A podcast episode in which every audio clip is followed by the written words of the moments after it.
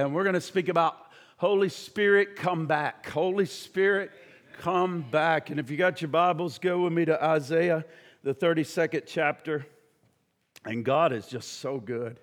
I mean, He is so good. I mean, scriptures you never have known about in your life, uh, uh, that, that just He comes and He brings and He opens up. And it's amazing, amazing how good God is. And so uh, open your Bibles to Isaiah thirty-two. And I want to talk about when the Holy Spirit comes back, and how many know we need the Holy Spirit to come back, amen, to our lives, to our churches, to our communities, everywhere. And so let's go to the Lord in prayer, and then I just want to uh, share some things out of God's Word with you. Father, we love you. We thank you so much for this day. We thank you for every person that is here and made it, uh, uh, made uh, God got up, got ready. God came to your house, God. Uh, I hope their hearts are expecting something from you. God, we didn't want to come here and tick a religious box. We want to come here to meet with a living God.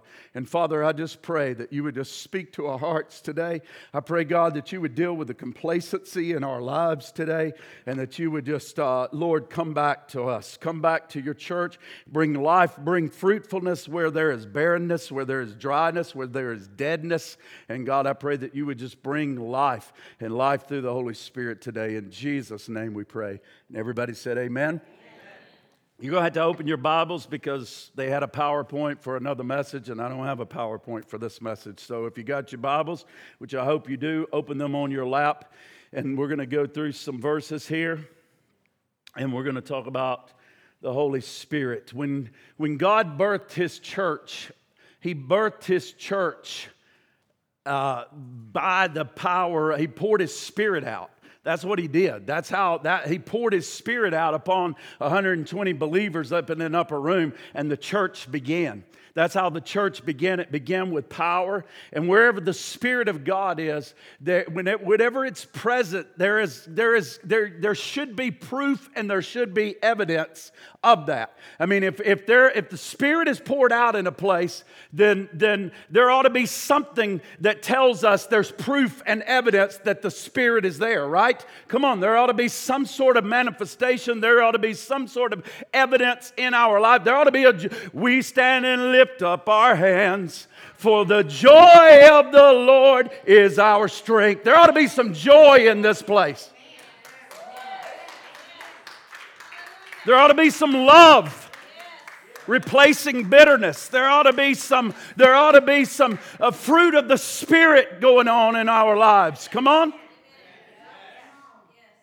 And where there is the absence of the Spirit, that is evident as well. And I see a lot of absence of the Spirit of God in America and in American churches and in our lives, including my life. And I'm saying, Holy Spirit, it's time to come back. It's time to come back. I, I see some of you, because I know some of you are just steeped with pride. Because I dealt, I, I sat with a believer this week, and I could not believe it. This lady's been in church all my life, and I sat with this lady, and she said, I'm, I don't know what I'm doing today. So I really, I don't know if I'm preaching, teaching, talking. I don't know. I really don't care. But I'm just going to try to obey the Lord. So, so, so I, I saw this lady who was in the hospital, and here's the word she said to me. Brad, God has been dealing with me while I'm on my back. And I'm like just amazed that I'm hearing this out of the mouth of this woman, because I've never heard anything like this. And this is a woman who always just appears to have, uh, ha, you know, just have things together. And she said, God's been dealing with me on my back. And she said, he, he's been showing me some things about my life. She said, I'm very selfish. And I said, good. I said, good. She said, Brad, I'm a very selfish person. And she said, I've had a hard time saying I'm sorry. And she said, when I get out of here, she said, I've, I've, I've been talking to my husband this week, and we've been talking about some things, and I've been apologizing for some things. And she said, and I'm going to apologize to my children too. And I said, well, praise the Lord. Maybe revival's breaking out.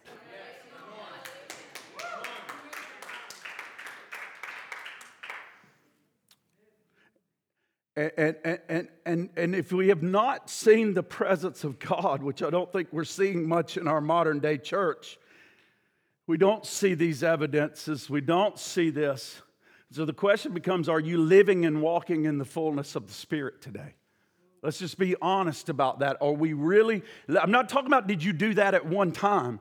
I'm not talking about did our churches do that at one time. I'm talking about are you presently living? Are we seeing evidence of this in our lives? Are we seeing evidence of this in our church? Are we seeing evidence of this in our family? Are we seeing evidence of this when we're lying in a hospital bed? Joel describes the coming of the Spirit of God. And here's what he says will happen when the Spirit comes. He says when the Spirit comes, prophetic teaching comes. When the Spirit comes, he says, spiritual dreams began to happen with our older people. He said, young people began to have visions and receive visions. Why are we not seeing this? Are there dreams and visions coming into our lives and into our churches? Are there deliverances? He says, there will come deliverances. Why are we walking up so bound all the time and just so, so, so many problems in our lives? Are deliverances coming? Because when evidence of the Spirit shows up, deliverances begin to happen.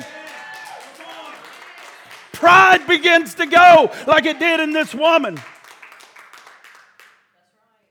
And there becomes a great harvest of souls. Because when the Spirit comes, people come to the Lord. And we're not seeing that. And we talked about the harvest last week. The fields are ready and they're wide unto harvest. Why are we not seeing these churches full of souls? Why are we not seeing the body of Christ rise up and go out and telling people? Isaiah described when the Holy Spirit falls upon a group of people. And here's what he says in Isaiah thirty-two and fifteen. Look at what he says here. He says, until the Spirit is poured upon us from on high. And the wilderness, he says, when it does, he says it becomes a fruitful field. I need to see a fruitful field in Brad Lindsay's life. About three of you want to see it. I want to see a fruitful field in my life. I want to see a fruitful field in this church. I want to see a fruitful field in your marriage. I want to see a fruitful field in your family. And some of you are so blind, you think it's fruitful when it's barren. You've been living in barrenness so long, you can't even see it anymore. This woman couldn't see it in her life. She thought everything was okay. I don't need to apologize to anybody. But when the Spirit comes, He shows you things about you, about the condition of your heart, about the condition of your family. I don't need repentance. I've been a believer for thirty-two years. I've been a, I've been a preacher for thirty-two years. I don't need nothing. That's the arrogance of our hearts. That's the pride of our hearts now. Let the Holy Spirit probe you. Let Him come in. It says the Spirit will be poured upon us, Isaiah says, from on high. And then the wilderness will become a fruitful field. And the fruitful field will be counted for a forest. He says, I want to turn your life. I want to turn your churches not just into a fruitful field, but when I come, it'll be a forest.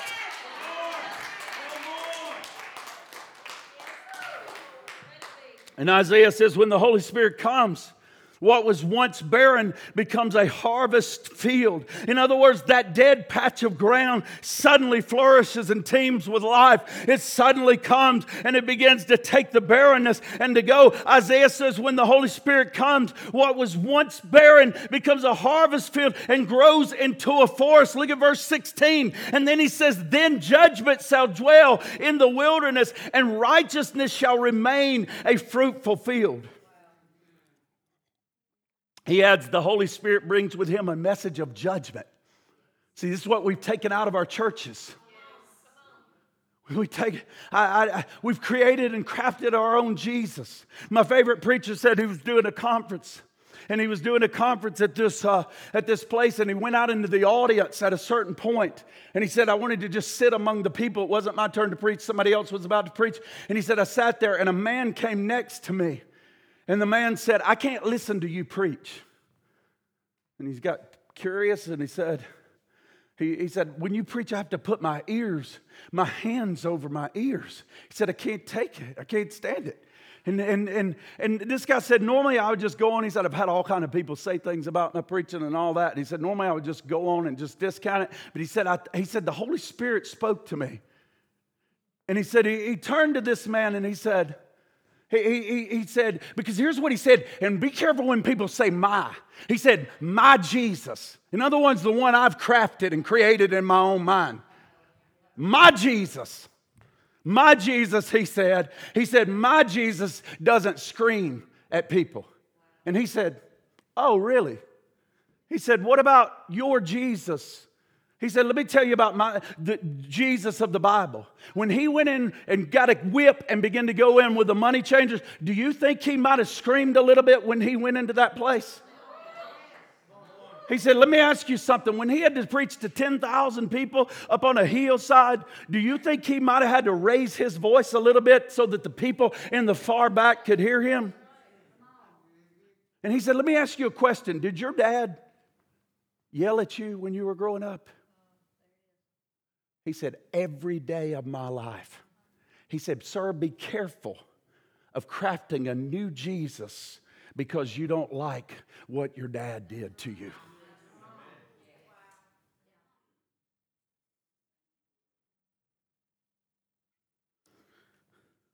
And we've got a lot of people who have crafted a, re- a different Jesus. Only the real Jesus is going to get you to the Father.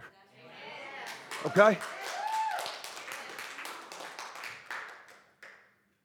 When the Holy Spirit falls, listen, he prophesies, Isaiah says, it, or Isaiah prophesies in Isaiah thirty-two fifteen, and he said, the Spirit be poured upon us from on high, and the wilderness will be a fruitful field, and the fruitful field will be counted for a forest, he goes on to say. Then he says in verse sixteen, then the judgment shall dwell in the wilderness, and the righteous remain a fruitful field. In other words, when the message of the Spirit comes, or when the Spirit comes, judgment against sin begins to, begins to happen. The Spirit comes, and he begins, in other words, In other words, he, he no longer, a minister that, that has the Holy Spirit comes upon him, he no longer can be satisfied with a dead, dry sermon. That's why I couldn't preach to you the other sermon that I wanted to come preach to you. That's why my spirit was troubled all week, because they, you want to preach the pure Word of God. The, all, the Holy Spirit, when he wants to fall, he always begins with this pulpit, and I think he wants to fall in the pulpits across this land if we'll just let him begin to fall one time again. Amen.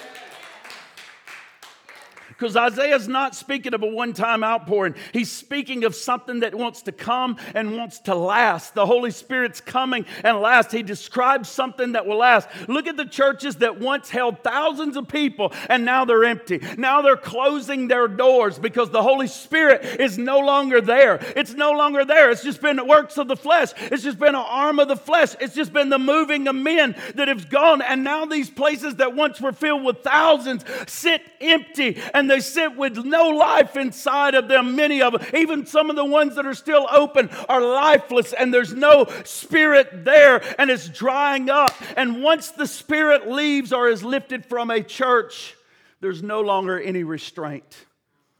And we've had that all over, even in this church. There's no longer any restraint. In other words, there's no longer a cry against the flesh. There's no longer a cry against foolishness. Some of us allow our kids, we will get down and we'll be legalistic with everything else, but we'll turn a blind eye on our own children and give them a pass and won't even tell them the truth of God's Word anymore. When the Holy Spirit lives, I'm telling you, the restrainer lives, and all kinds of evil comes in.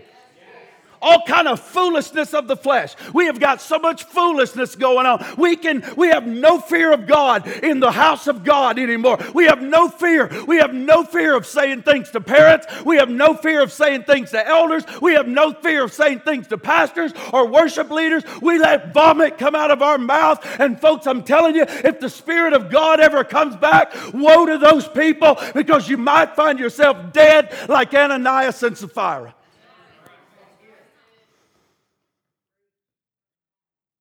Because when the Spirit comes, he convicts of judgment first. Yes. And when it leaves, there's no longer any restraint. It's just, it's just foolishness. Churches end up supporting partial birth abortion. And Christians. Christians end up ordaining homosexual ministers. We've done that for the last ten, twenty, thirty years in this nation now. Just absolute. When the Holy Spirit lifts out of churches, they can be a church, but I'm serious, there's, there's just flesh, and there's just deadness, and there's just dryness, and there's no more any restraint there. Sexual immorality runs amok. Pride runs amok. Uh, we just foolishness, and we have that in the house. Slander, gossip, filth, backbiting, wagging of the tongue, all kinds of things. And guess why? Hey, I don't feel any, I don't feel any conviction. You know why? The Holy Spirit's not there. Your flesh is okaying it. And you got a bunch of flesh people around you saying, preach on, amen. You should have told her off. Holy Spirit, come back to your church.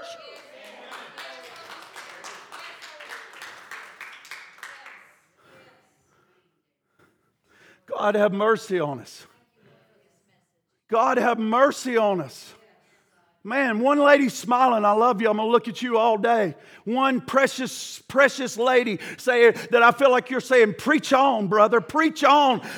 One person I feel just drawing this message out of me, the Holy Spirit in her life, saying, preach, preach, because there's the restraining. When there's no restraining force, anything goes. And when the Holy Spirit, we will, John, when the Holy Spirit comes, let me tell you, His first work is to cleanse the church. And I'm begging that God come. I'm begging that the Holy Spirit come here and start cleansing this right here. That He'll start right here with the pulpit. He'll start with me. He'll start with the foolishness in my life. He'll start with the apathy in my life. He'll start with the complacency in my life. He'll stop, start right here with me, and He'll come. And then He'll work Himself out, because I... I'm just praying that He will come and that He'll cleanse every individual in this church until all flesh is chased out the door, till the gossips are gone, till the bitter tongues are gone, till the strife is gone, and it will be gone totally and completely, and the Spirit of God will reign supreme. And you know why? Because that's what happened on the day of Pentecost. That is exactly what happened on the day of Pentecost. Peter preached, and while the Spirit's anointing was upon his heart, the Bible said hearts were pricked. Oh, dear to God, to see hearts pricked again in the house of God. Hearts were pricked, the Bible said, and they began to cry out, what must we do to be saved? Come on, I know, I feel it. Y'all are all saved, right? I feel it. We don't need to repent about anything. I repented back in nineteen fifty-two.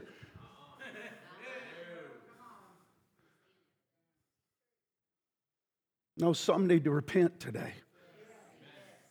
And when the preaching with the Holy Spirit came, There was, there was, there was, there was conviction, and they cried out, sirs, what must we do to be saved? And thousands came to Christ that day, and they didn't need to be convicted through gimmicks. They didn't need to be convicted through professional entertainment. They recognized their sin. They wanted freedom. They ran to the altar, and they got their lives saved, and then they got filled with the Holy Spirit, and they became part of the church that went out to go get other people out of that. They recognized their sin, and they wanted to be free. And those who didn't face up to it, guess what? The apostles exposed them.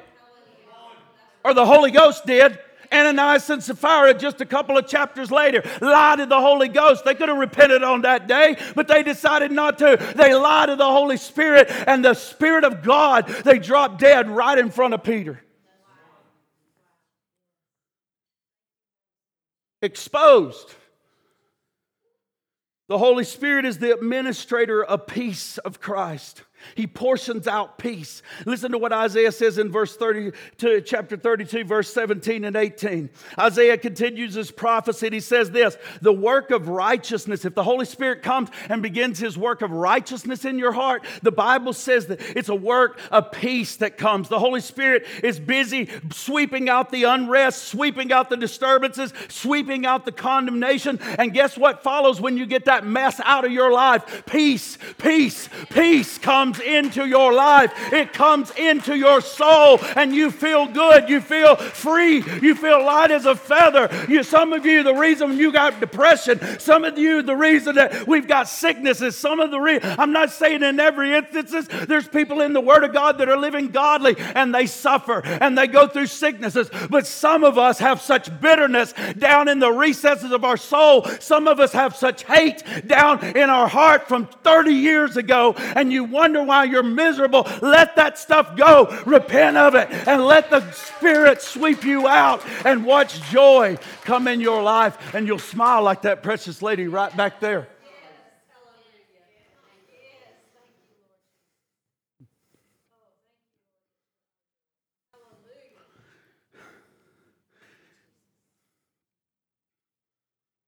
And here's what it says. When you have the peace of Christ, you're not easily moved. Look at verse nineteen and twenty. When the hail comes, a lot of hail coming in this day and time. When the hail comes, and it comes down and beats the forest. When it, when it beats the forest, we're going to be a forest? Forest that the Spirit is making? Come on, not just a few trees, but a forest? When the Spirit comes, a forest of peace, Raymond. And then, but yet when the hail comes, when the wind comes, when the adversity comes, when the difficulties come, what does he say? When the city shall be low. We got a lot of lowness going on in our cities. We got a lot of violence. We got a lot of we got a lot of mess going on. We got a lot of mess going on in our schools. We got a lot of mess going on in our country. When the city shall be made low, in low places. Blessed are you that sow beside all the waters, that send forth thither the feet of the ox and the ass. He's telling us that you'll be blessed. You can handle things because, because you've got the Spirit of the living God, and you've got the peace of God Almighty. Amen? Amen. It's directed to Israel in Uzziah's reign, but it's, but it's a double prophecy. It's directed to us as well. Dual prophecy in God's Word. Every generation needs an outpouring of, of, of the Spirit. We, the church ha, hasn't seen anything. We, we need to see an outpouring of the Holy Spirit. We haven't seen anything to what God wants to accomplish in this hour. And when the Spirit isn't present or being poured out, it's dreadful. Look at what Isaiah says the conditions are like in verses ten through thirteen. He says, many days and years shall be troubled. You're going to have a lot of trouble in years when you don't have the Spirit. Amen. Wake up, America. Many years, days and years shall be trouble. The vintage shall fail. How about inflation through the roof? And guess what? It ain't stopping.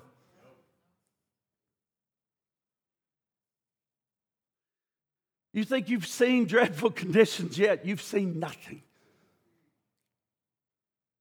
For the vintage shall fail, the gathering shall not come. Tremble, be troubled. You say, I don't like this. I want to go to church where I feel good. You need to feel bad. Amen. Tremble, be troubled. We ought not to feel good in the mess we're in. There ought to be something wrong in our spirit. Babies aborted like crazy. People murdered and killed, defunding police and killing them and bludgeoning them our streets, and you mean we're supposed to be walking around whistling? No. No. They shall trouble, be troubled. They lament for their tents, for the pleasant fields, for the fruitful vine. Upon the land of my people shall come up thorns and briars, yea, upon all the houses of joy in the joyous cities. In other words, your life when the Holy Spirit is gone will no longer be fruitful. Your family will no longer be fruitful. Your church will no longer be fruitful. Your relationships will no longer be fruitful. We can't get along with anybody. No, if, if, they have a dis- if they have a different opinion than us and they don't agree with me, then I'm done with you.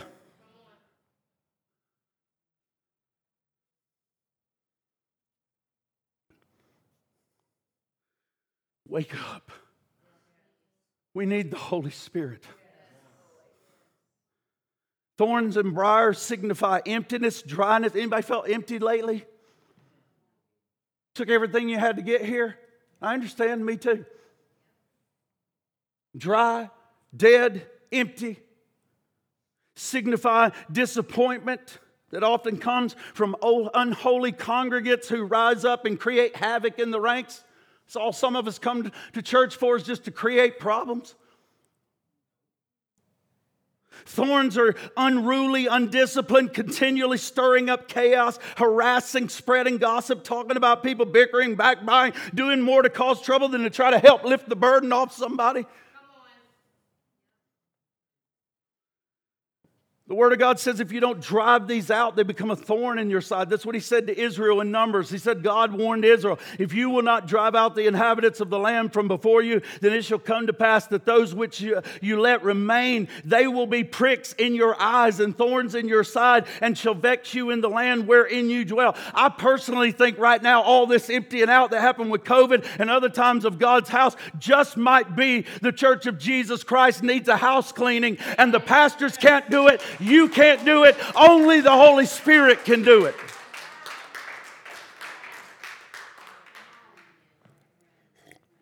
And God cleaning His house is a work of the Holy Spirit.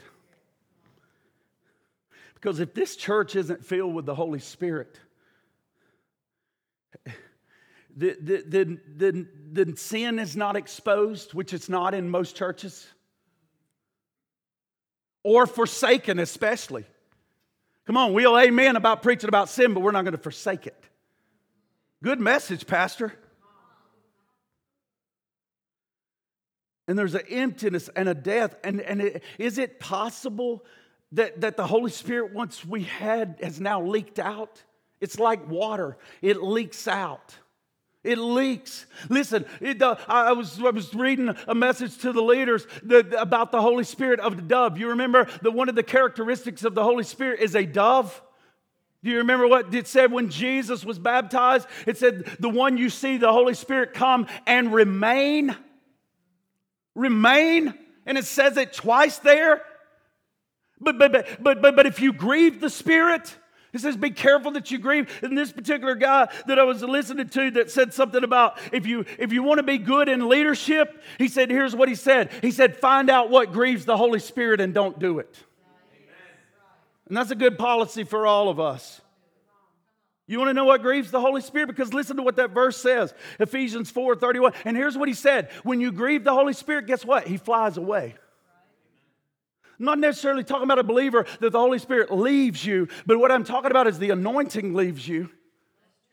And listen to what he says. And do not grieve the Holy Spirit of God, by whom you were sealed for the day of redemption.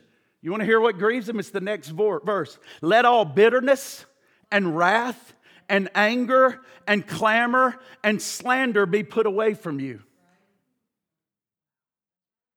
If you are involved in bitterness, don't expect the Holy Spirit to remain on you and the anointing of God. If you're if you've got wrath in your life, you let wrath control you. If you've got anger, if you've got if you've got clamor, if you slander, the dove may just fly away. And I dare to say we're all guilty of this. Along with malice. And our airwaves are full of it. And it's trickled down not only from them to us, to everyone. And now to God's people. And he says, put away these things. These grieve the Holy Spirit. And the dove is a very sensitive animal, a very sensitive bird, that when he hears noise and when he hears clamor and when he hears these things, he flies away, he lifts. And we wonder why the Holy Spirit's lifting from our services and lifting from our lives. Could it be possible the anointing has lifted up? The dove is flying away. And now we've become discouraged and we become depressed and we become downcast. And we brag that we have the Holy Spirit's fullness in our lives. And Isaiah says, when the Spirit is poured out, there is peace. Why was the Holy Spirit not being poured out on the people? And this brings me down to the, the meat of this message. You want to know the answer? Complacency.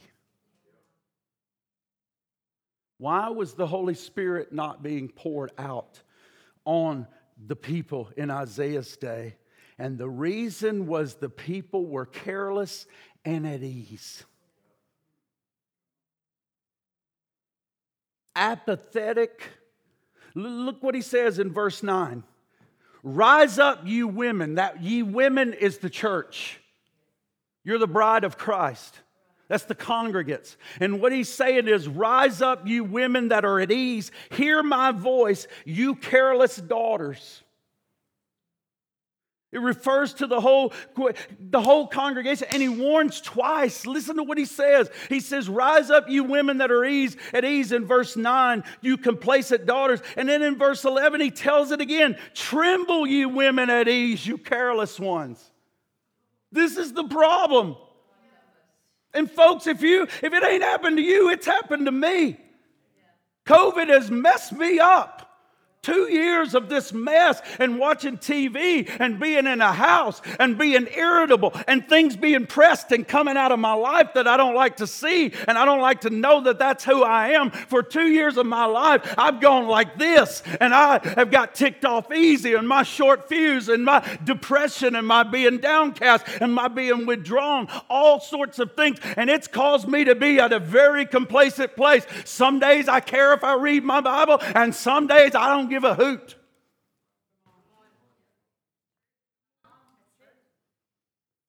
Some days I want to come to church and I muster up a little bit and maybe I've had a good week that week and I'm really excited, and some days I just, if I wasn't the pastor, I wouldn't be here. And I don't like it. I don't like being complacent, because I know what comes with complacency: backsliding. And so he's saying, rise up, shake yourself from this place. Shake yourself from this place. I think that's what he's doing to us, shaking us. And hopefully you're being shaken out of this place. But I, I look around and I see multitudes of believers lying in beds of self-confidence. I'll get out of here and I'll get half calls. I watched you online. I enjoyed it. Because I didn't want to get up and get dressed and get in the car and be with God's people. Sometimes that's not the reason, but sometimes that is the reason. We've got whole people that now their church is online and they like it that way. They don't want to come gather with God's people anymore. They don't. I, I don't like people. I don't want to be around people. So this is a lot easier. I can just come into my living room. I can send my tithe online and I just feel good. This is great. That's not how God intended church to be, folks.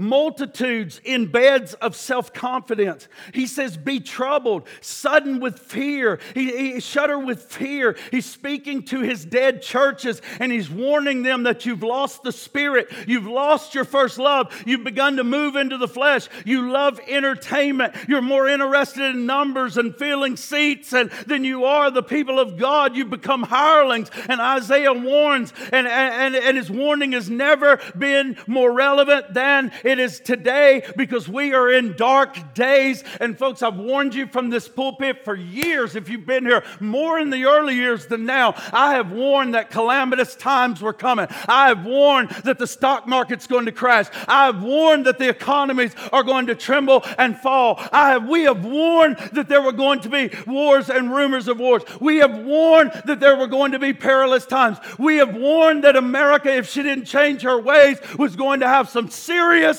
Serious, serious issues. I'm not warning you anymore. I'm telling you, we are there. Yes.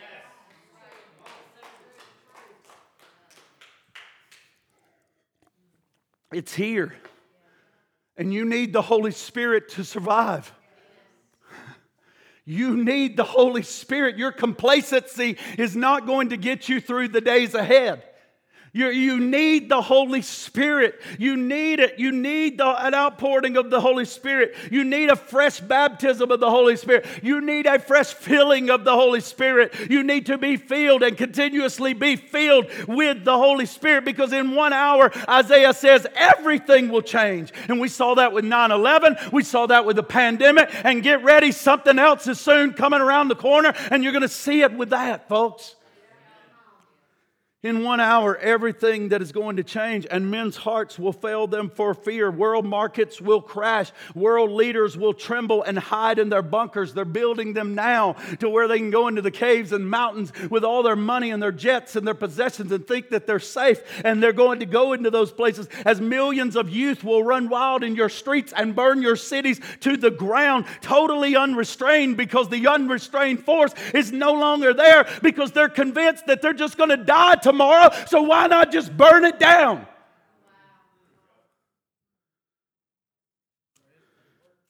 Look at Canada, man.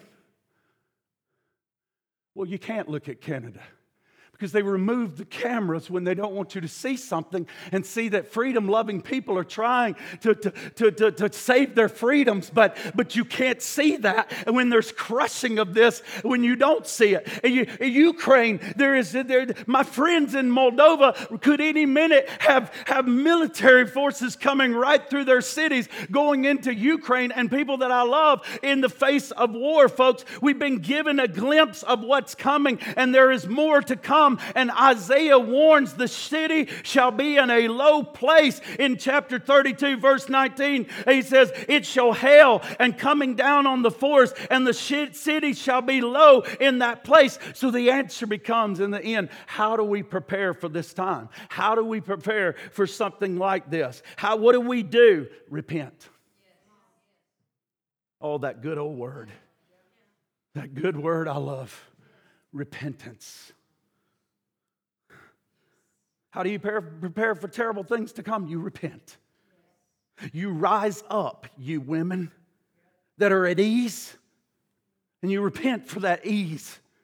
And you be troubled and say, God, I haven't been living for you like I should. God, I don't want to be at ease. God, I want to be excited about the things of God. God, I want to be working in your fields. God, I want to be moved by the Spirit. God, I want to love somebody more than I love myself. God, I want to care. I want to have compassion, God. I want to have concern. I want to care about the lost. I want to care about souls, God. I want to care about something besides money and possessions and iPhones and materialism and greed and me. Rise up, you women that are at ease. Be troubled, you careless women. Tremble and lament. Because in one awful hour when all is being shaken that can be shaken, here's the question. Where will the church be? No, really. While everything that is being shaken that can be shaken, is there a place the world can find refuge?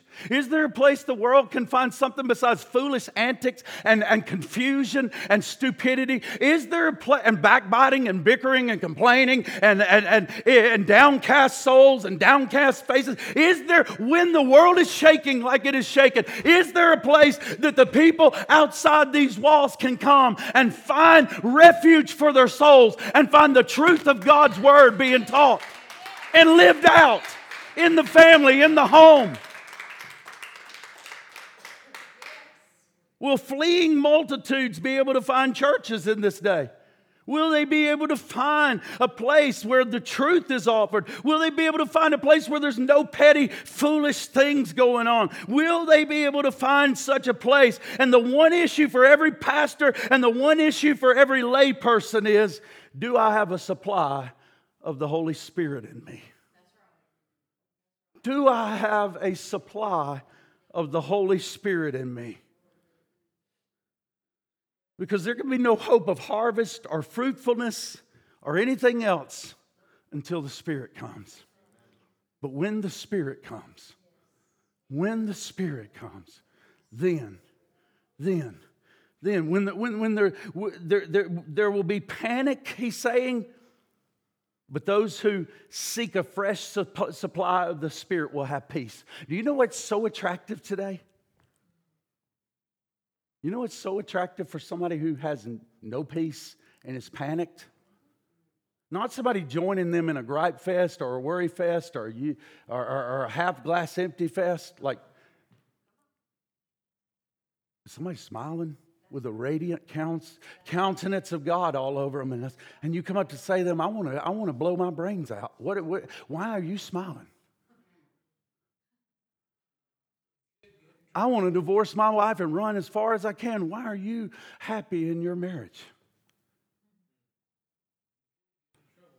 I, I, I, my, my wife just died. And I'm not happy, but I but I but I've got faith. And I've got I've got an eternal perspective. And you know what? That's that's that is attractive. That causes me, if I'm lost, to say, I want what you got. Can you tell me more about your Jesus? Can you tell me a little bit more about that? No, I'm not talking about that church down there that talks about him all the time, but I don't see any evidence of it in my life. I see something in you different. I want to know how you are rock solid. I want to know how you're on a firm foundation. I want to know. I want to, because I saw you go through some of the same things I go through, some of the most difficult things in your life you've been buffeted with, but somehow you're still standing and you've got peace in your life. And you say, let me tell you about my Jesus.